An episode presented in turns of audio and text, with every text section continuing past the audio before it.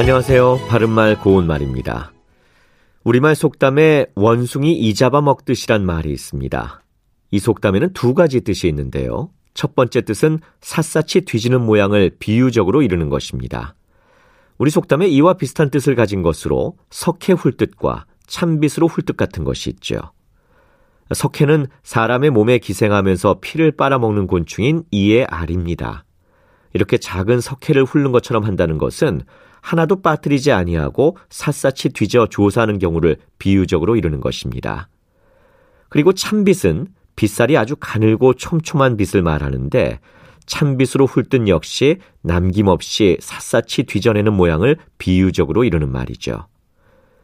그리고 원숭이 이 잡아 먹듯의 두 번째 뜻은 원숭이가 늘 이를 잡는 것 같지만 실제로는 잡는 것이 아닌 것처럼 사람이 무슨 일을 하는 채 하면서 실제로는 아무것도 하지 않는 경우를 비유적으로 이루는 것입니다.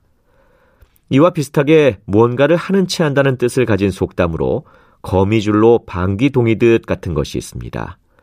이는 지극히 약한 거미줄로 형체도 없는 방귀를 동여맨다는 뜻으로 어떤 일에 실속 없이 건성으로만 하는 채 하는 모양을 이루는 말입니다.